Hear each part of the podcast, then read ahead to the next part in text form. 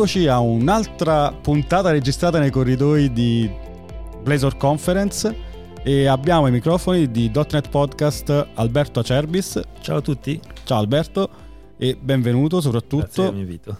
Allora, è la tua prima volta qui con noi, quindi sì. la prima cosa che ti chiedo è presentati rapidamente.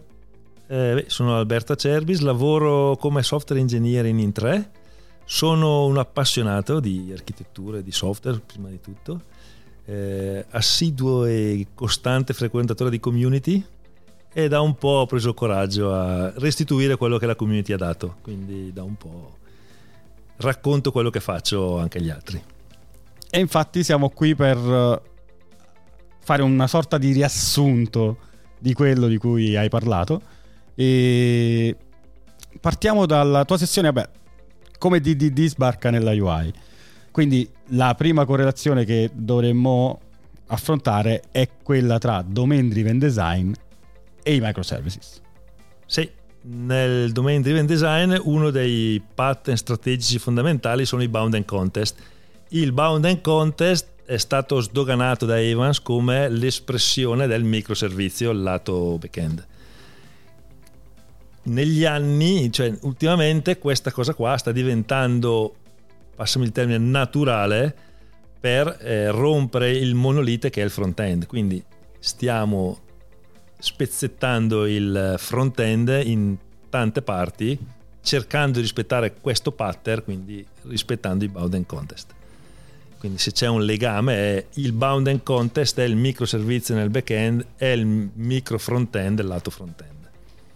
Ok, e a questo punto capiamo un attimo, qui siamo alla Blazor Conference, parliamo di micro frontend come Blazor a questo punto, che è l'argomento cardine poi della tua sessione. Blazor, giusto. Blazor infatti ha almeno quattro modi per affrontare l'argomento o comunque la suddivisione in micro frontend. Possiamo fare delle micro apps, eh, per intendersi stile Google. In Google mi posso loggare su Chrome eh, come Gmail, poi cambio tab e vado su Google Drive, non mi devo riloggare, ho una sessione condivisa, quindi diciamo ho delle micro apps che condividono delle sessioni.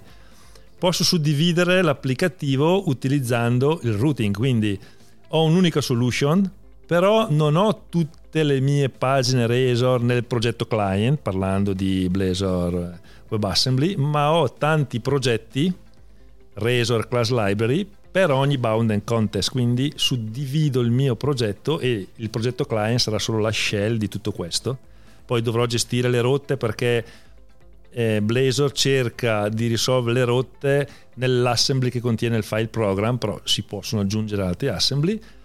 Oppure posso mettere la mia applicazione Blazor in un eh, container, in una in un componente più che in un container e poi dire a React consuma questo pezzo di applicazione perché ricordiamoci che Blazor è l'ultimo arrivato di una serie di framework di librerie di front-end che già esistevano. Ultimo da usare secondo me con molta parsimonia posso fare dei componenti da scerare fra i vari fra le varie pagine o fra i vari progetti.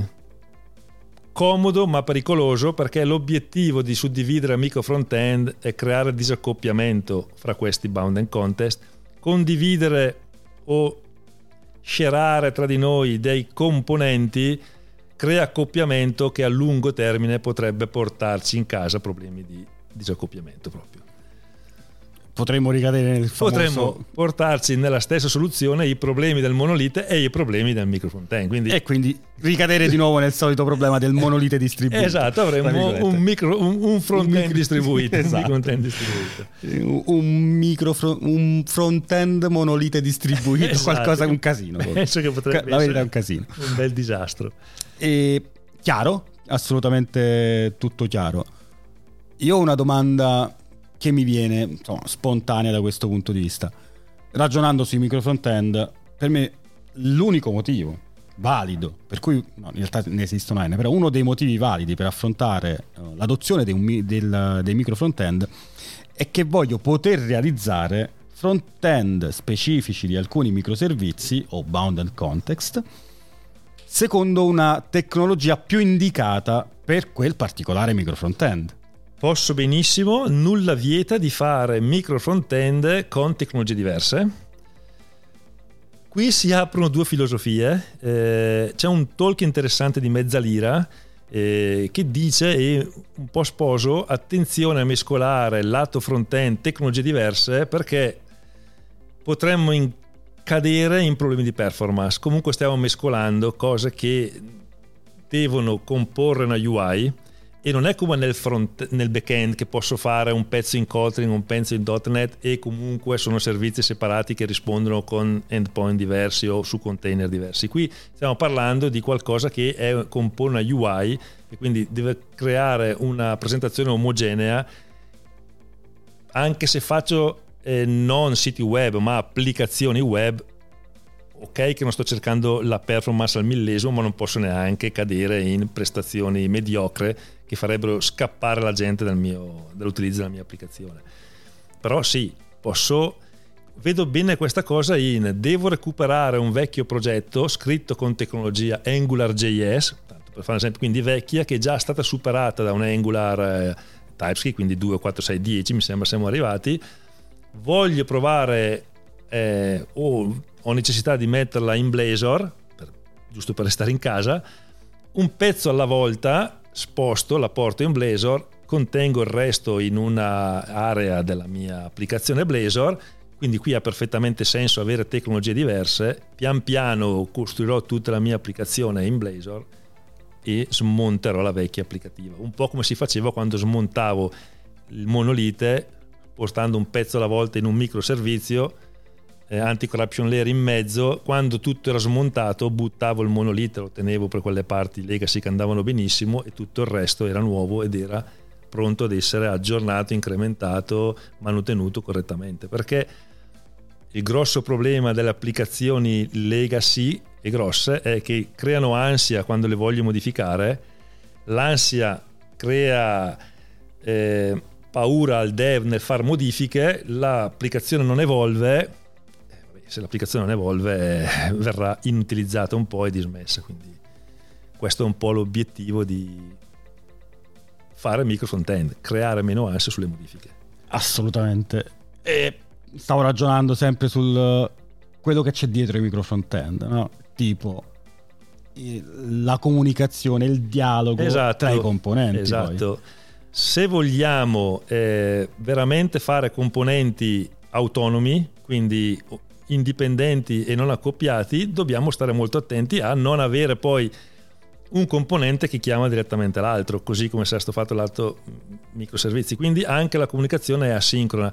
Il micro front-end è un termine nato nel 2016 per la prima volta in un, nel famoso eh, paper di TogWorks in cui è apparso il nome micro front-end. In realtà esisteva già il concetto di self-contained eh, system bruttissimo da dire, vende molto meglio un micro front-end, sono d'accordo, però di fatto era questo, un self-contained system deve essere una micro applicazione possibilmente gestita da un team con i propri dati, con la sua logica e che comunica con le altre in modo asincrono, quindi tramite messaggi sostanzialmente, che siano eventi, comandi, comunque tramite messaggi. Qualcosa che sia un bus, poi un bus, di qualsiasi natura. Di qualsiasi natura, quindi dobbiamo portare questo anche a livello di micro front-end in modo che io lo posso staccare quando voglio, lo posso tenere in un'applicazione come progetto class eh, Razor Class Libraries in un progetto grosso, ma lo posso anche prendere, portare un'altra solution e sono sicuro che funzionerà ancora perché la sua comunicazione è tramite un bus.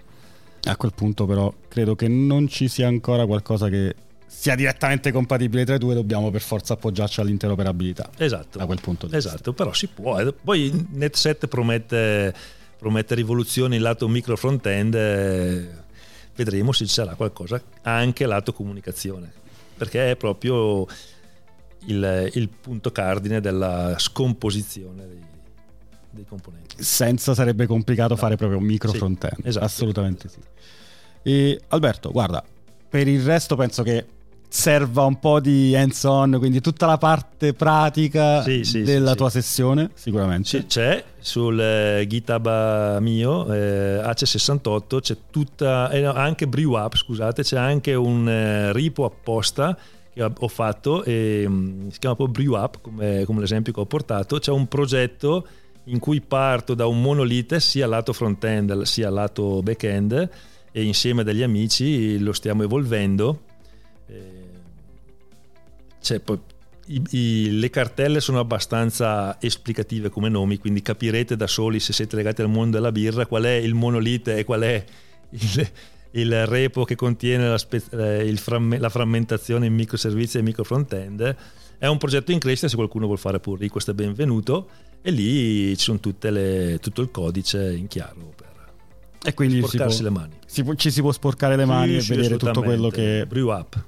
Ok, soprattutto per andare in qualche modo poi a vedere quello che sì, effettivamente sì, toccare sì, quello che poi anche in sessione hai fatto vedere. Sì sì è lo stesso esempio che ho portato in sessione quindi come si rompe eh, la parte Blazor in tanti micro front end con le proprie API dedicate col DB dedicato perché eh, è così cioè sono proprietario dei miei dati e tu se li vuoi te ne manderò una coppia ma ti mando quello che voglio non ti mando tutto e tu ce li hai in lettura. Se ti vuoi modificare tu, vabbè, però non, non intaccheranno la mia parte.